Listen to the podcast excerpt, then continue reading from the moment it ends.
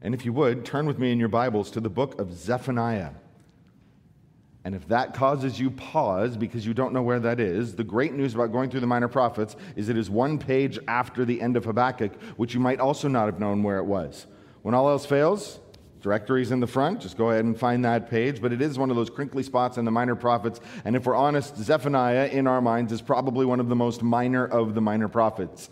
It is short, it's only three chapters. We'll be in it this week and next week. Um, it's familiar. It talks about judgment. It talks about a warning. Um, we have a difficult time applying it sometimes because it's directed so specifically at Judah in light of what's coming. Um, but I hope that after these next two weeks, you'll find Zephaniah as helpful as I do, as encouraging as I do, because it points us forward not only to what God is going to do among his people, but it points us forward about what God is doing in his world. It reminds us that God is holy and that he promises to deal with sin fully and finally in his timing. It calls God's people to take refuge in him. Zephaniah asks a very pointed question that is, where will you hide? In the day of trouble, whether that is trouble from man or whether that is trouble from the judgment of a holy, righteous God, where will you take your refuge? And so, if you're not there already, find your way to Zephaniah chapter 1. I'm going to read the first few verses to set the stage for where we're going today and next week. Zephaniah chapter 1, this is what God's word says the word of the Lord that came to Zephaniah, the son of Cushi, the son of Gedaliah, son of Amariah, son of Hezekiah, in the days of Josiah, the son of Amon, king of Judah. I will utterly sweep away everything from the face of the earth, declares the Lord. I will sweep away man and beast. I will sweep away the birds of the heavens and the fish of the sea, and the rubble with the wicked. I will cut off mankind from the face of the earth, declares the Lord. Let's pray. Lord, that is a serious and sweeping statement. The God who would talk about removing his creation from the face of the earth. And Lord, as we again wrestle with the idea of judgment and justice and the holiness of God, I pray that you would open our eyes. Lord, on our own, we don't like to look at sin, and we certainly don't like to look at our sin. But as we do that, open our eyes so that we might behold wonderful truths from your word. Open our eyes so that we can have a glimpse of your holiness. And as you grow in perfection and magnificence in our mind, I pray that it shows us all the more clearly how vile our own sin is. Lord, bring us to the place of repentance so that we can be reminded of your kindness, your mercy, your forgiveness because, Lord, you've promised to be a refuge for those who would seek shelter in you. You've provided forgiveness for the rebel, you've provided restoration for the ruined sinner. So, Lord, show us these wonderful things from your word and then help us to walk in obedience.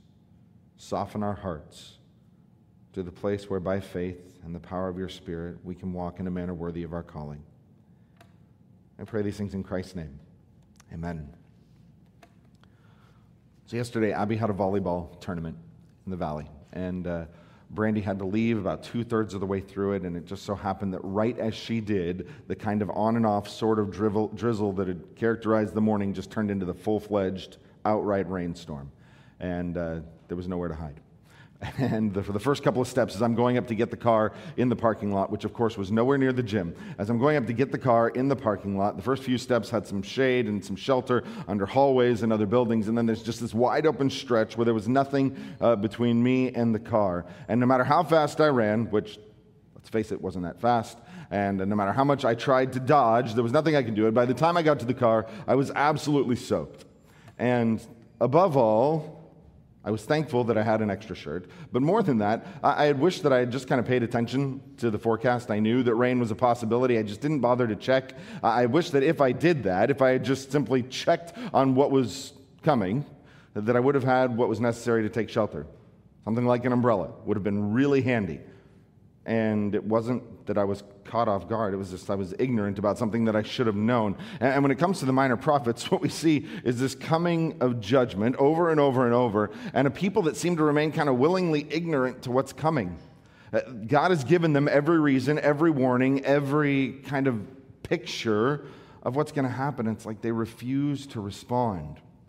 And we don't like to talk about judgment, and yet we seem to be doing a lot of that in the minor prophets. I understand that. But there is something not only sobering, but there's something good and God honoring about being reminded that his character is upheld and even magnified in his judgment.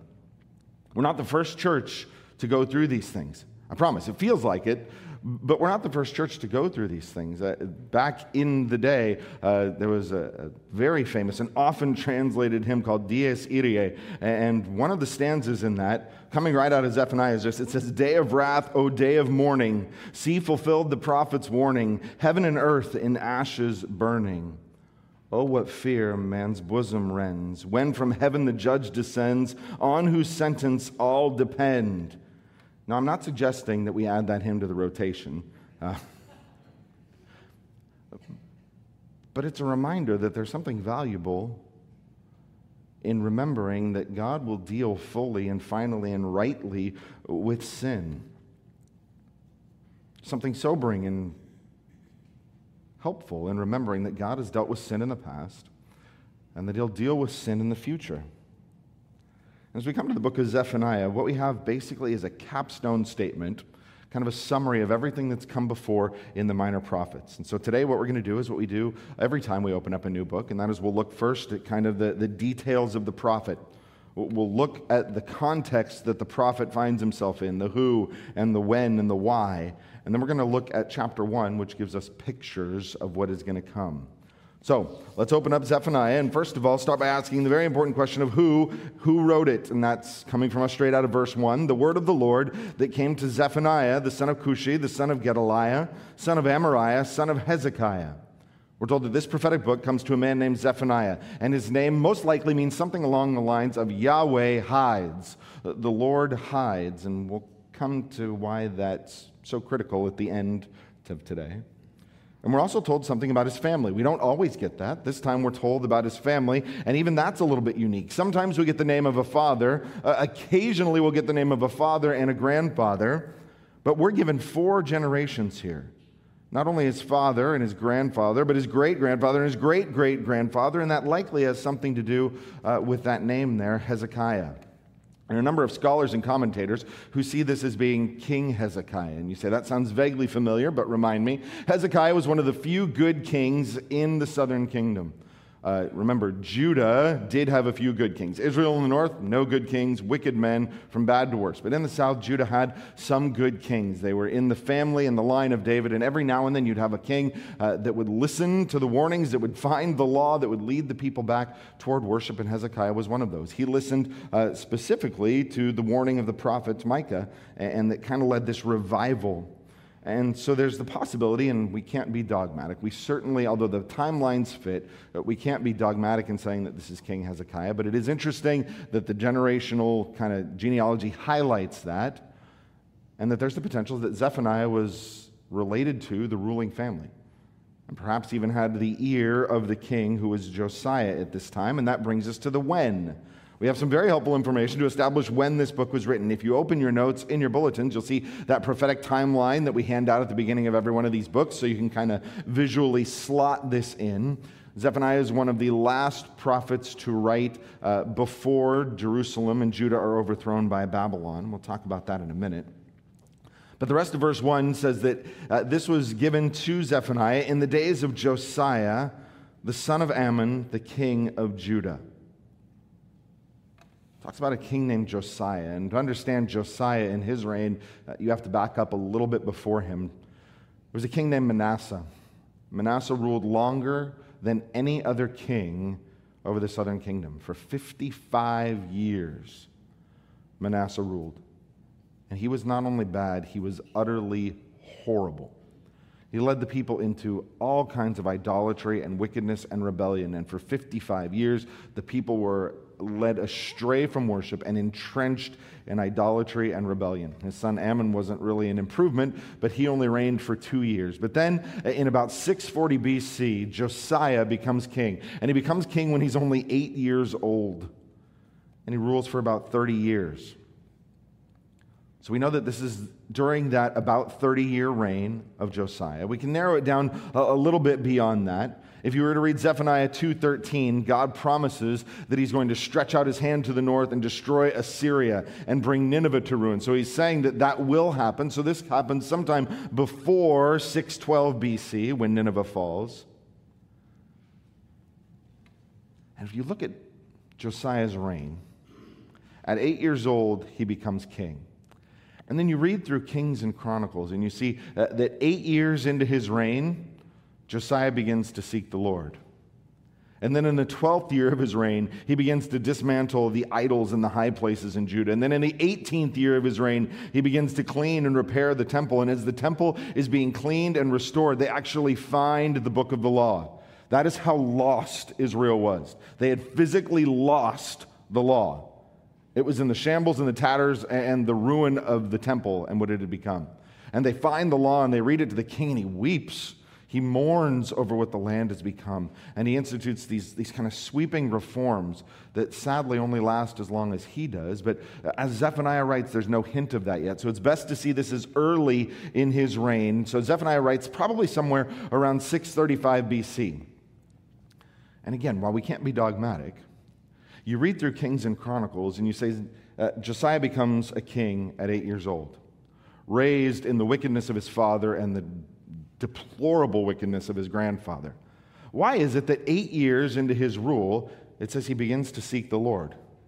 Maybe it has something to do with a godly relative who was given a prophetic warning about what was coming. It's just something that seems to potentially fit together. And that brings us to the why. Why is it that Zephaniah writes? Well, we've already said that he writes to warn the people. That is a common theme in the minor prophets. He writes to warn, and specifically to warn Judah. By this time, Israel is gone. Assyria has come and it's wiped out the northern kingdom. He writes to warn Judah about a similar judgment that's coming on them. But he does that in a way uh, that is both very familiar and very unique. For one thing, you have to understand that Zephaniah is at a turning point in your Bible, and there's nothing really physical to mark that. Uh, between Malachi and Matthew, most of us either have some introductory material or at the very least a blank page that says New Testament that kind of breaks that up. There's, there's a very important break that happens here in Zephaniah that we don't see unless we kind of understand the chronology of what's happening. Remember, you have Israel in the north and Judah in the south. And in 722, Assyria comes in and wipes out the northern kingdom of Israel. And in 586, Babylon comes in and wipes out the southern kingdom of Judah.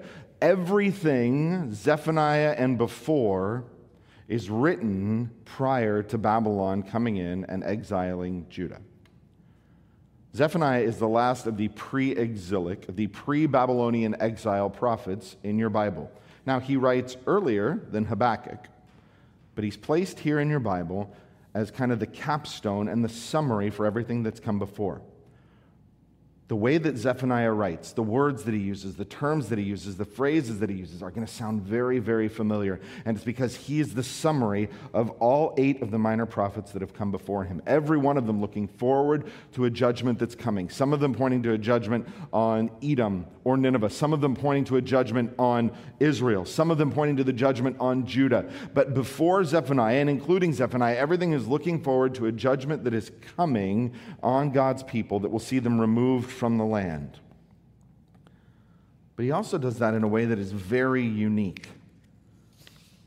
Zephaniah talks about the day of the Lord, and you say that's not unique. We've seen the day of the Lord introduced in the minor prophets, but Zephaniah has a bigger emphasis on the day of the Lord than any minor prophet that's come before him. And he helps us understand what that means in a way that's different, and it's really helpful. Uh, the day of the Lord is a time of revelation basically. It is God telling mankind what he is like.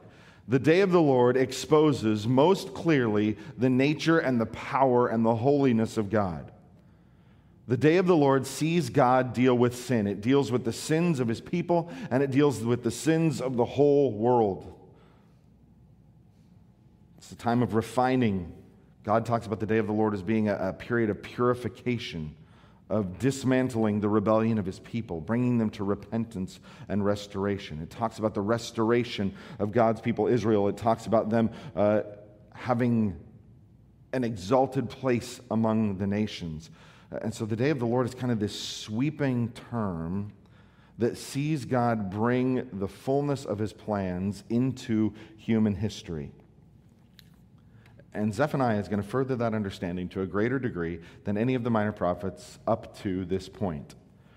And all that understanding is really important because as we open the page to chapter 1, uh, there's a very familiar promise judgment is coming. And you say, that's great. I could probably write the rest of the sermon. You probably could. But Zephaniah does it in a way that's very unique. He gives three pictures of this judgment that's coming. And so we're going to move from the prophet and his kind of immediate social context to the pictures that he gives that show the power and the scope and the unique wrath that is going to be poured out.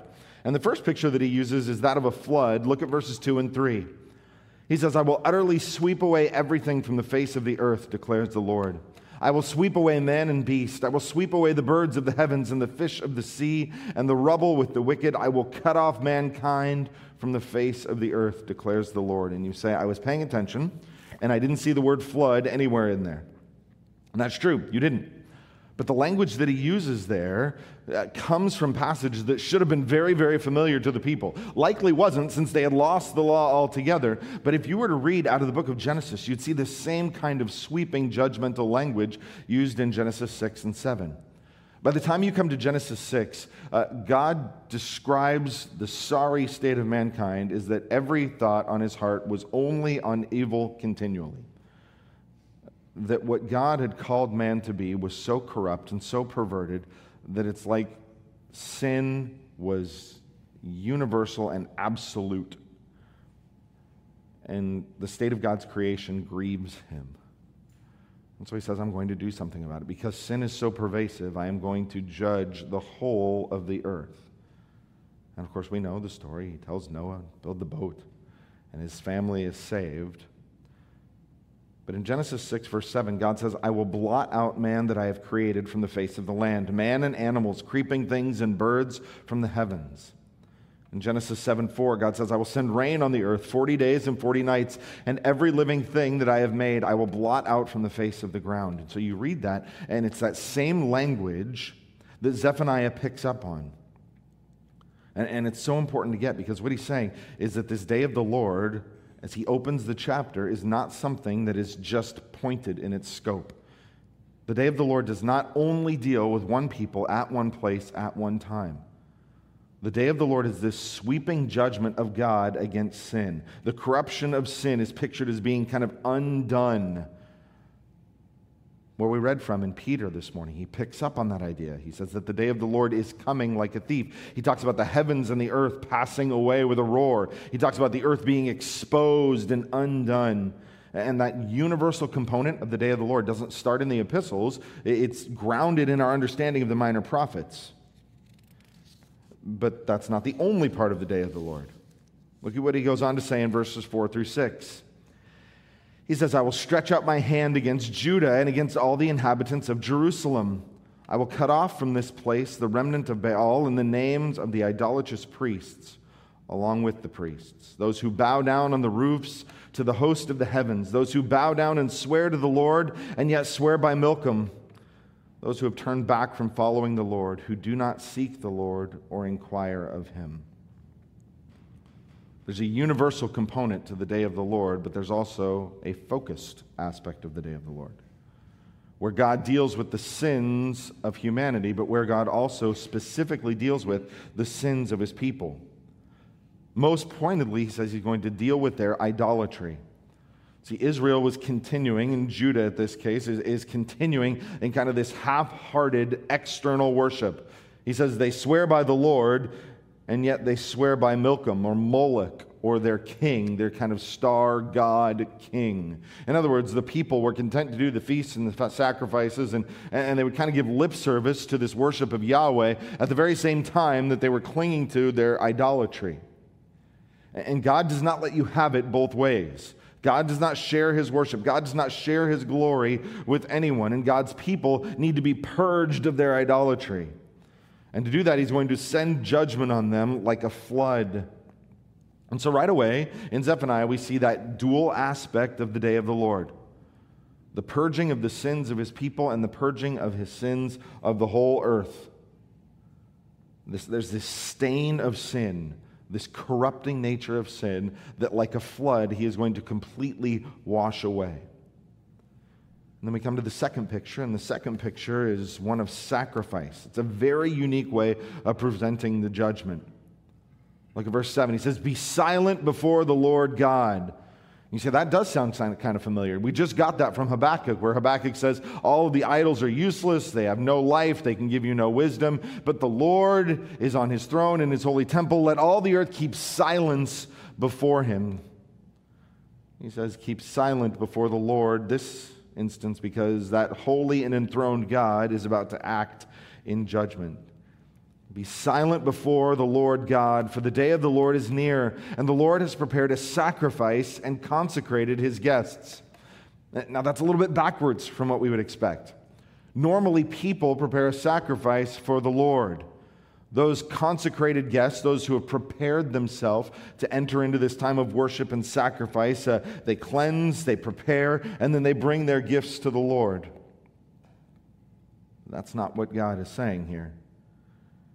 The Lord says, On the day of the Lord's sacrifice, I will punish the officials and the king's son and all who array themselves in foreign attire. On that day, I will punish everyone who leaps over the threshold and those who fill their master's house with violence and fraud. As you go on to read, what becomes really clear is that the Lord is preparing to sacrifice his own people. That, like a sacrifice is consumed in the flames of the altar, his people are going to be consumed in the flames of judgment. That familiar image that the people understood sacrifice feasts, festivals, built into their national DNA, is turned on its head as God now says he is calling for the lives of his people.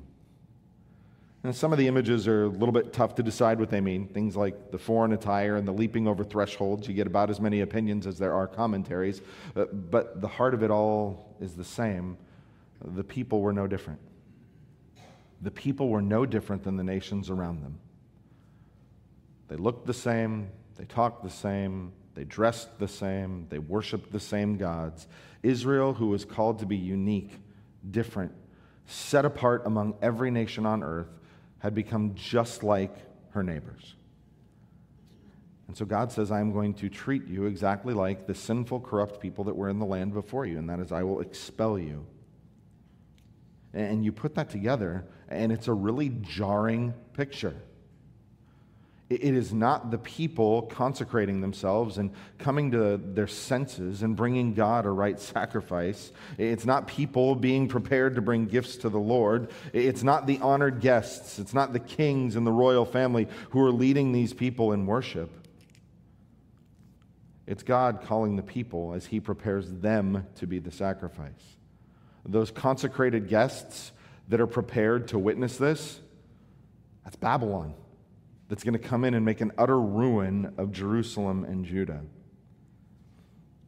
That brings us to the last picture, and that's the picture of war.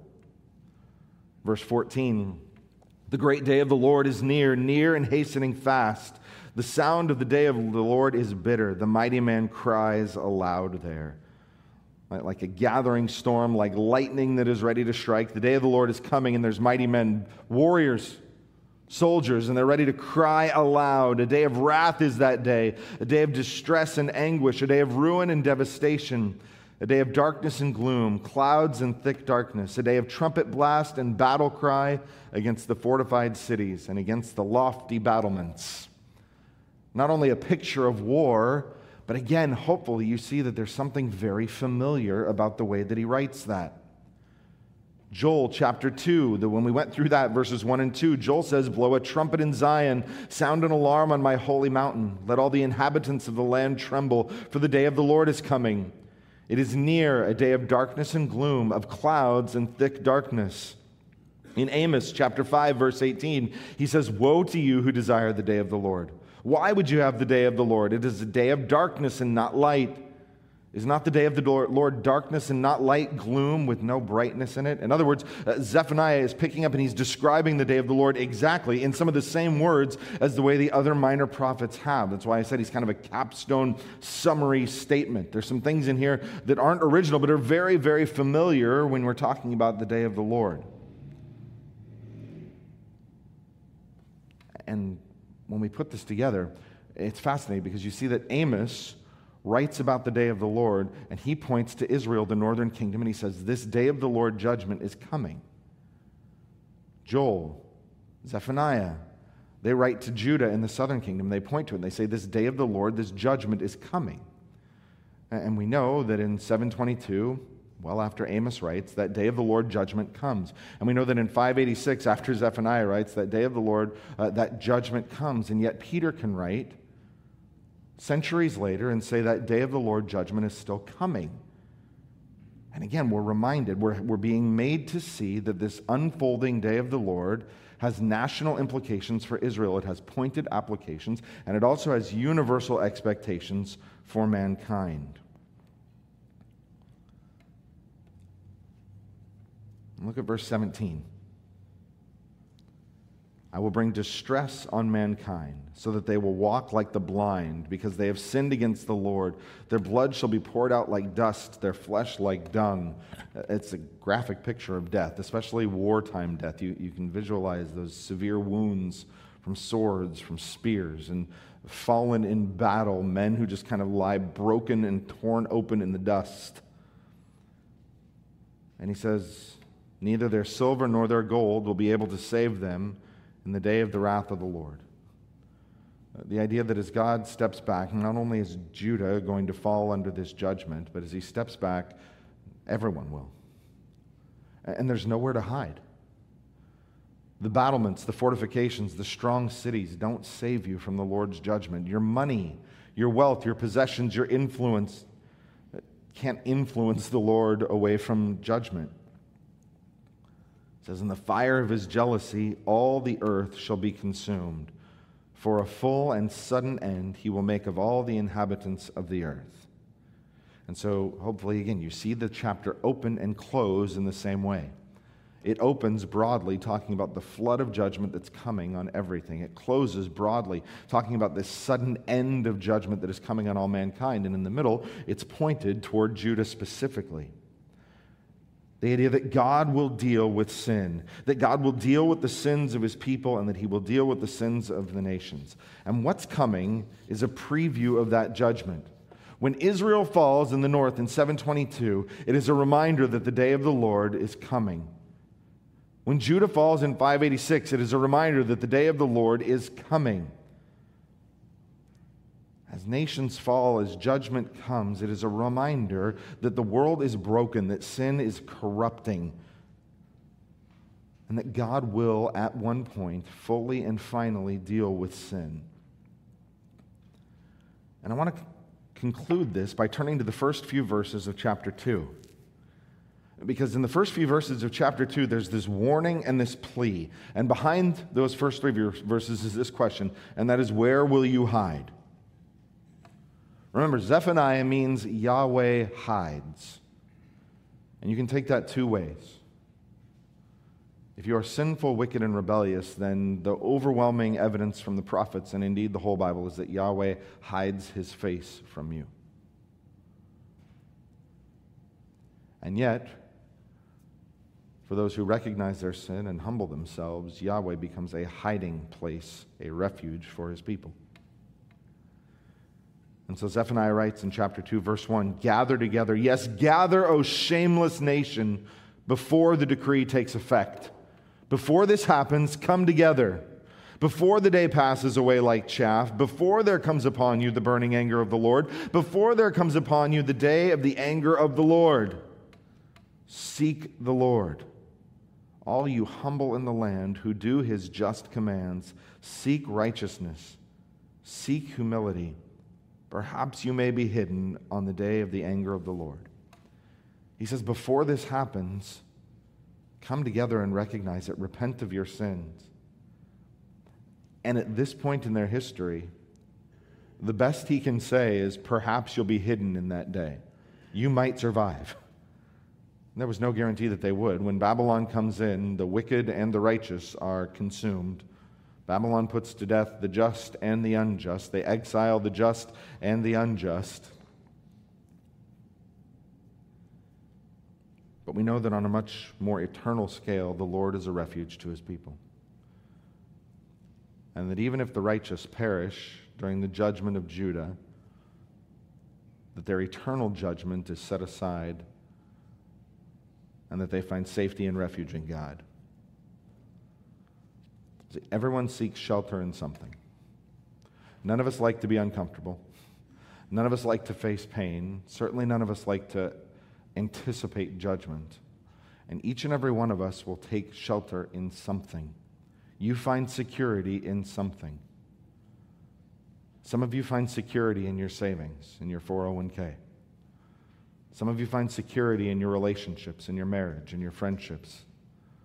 Some of you find security in your reputation. Some of you find security in your position at work.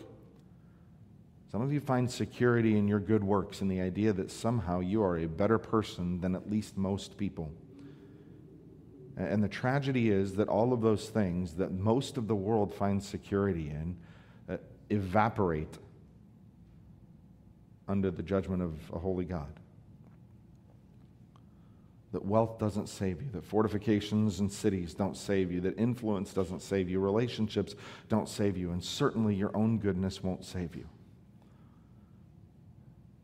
And yet, we're called to take refuge in the God of our salvation who covers us,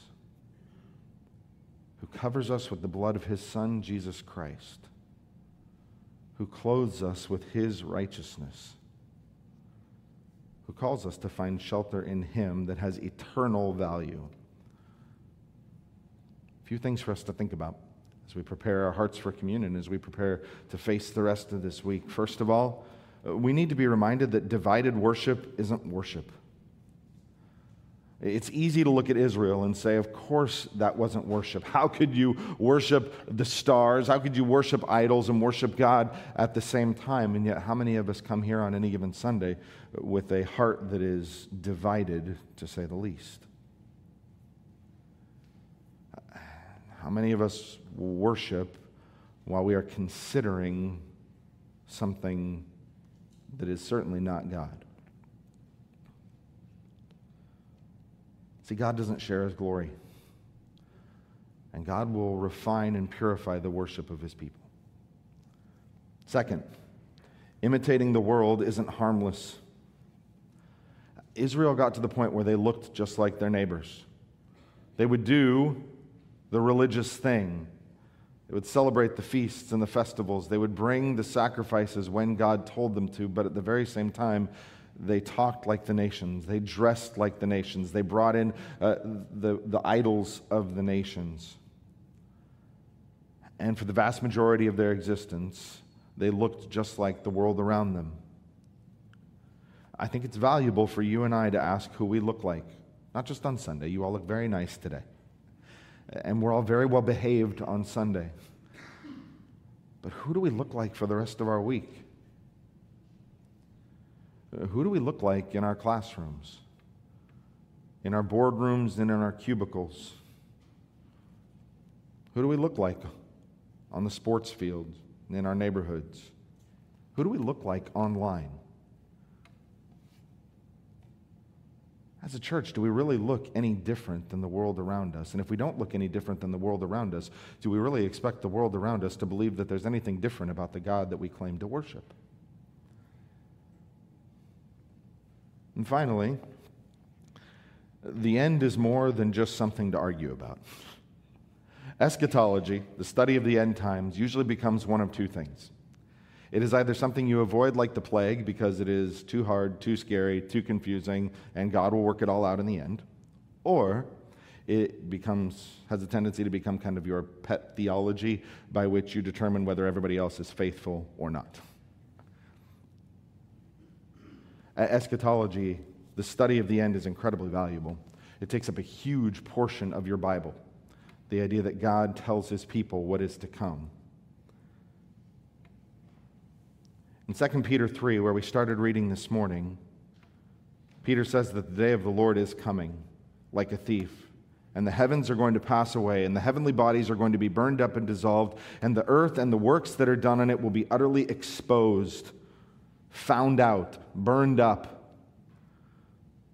But then Peter says this in 2 Peter 3, verse 11.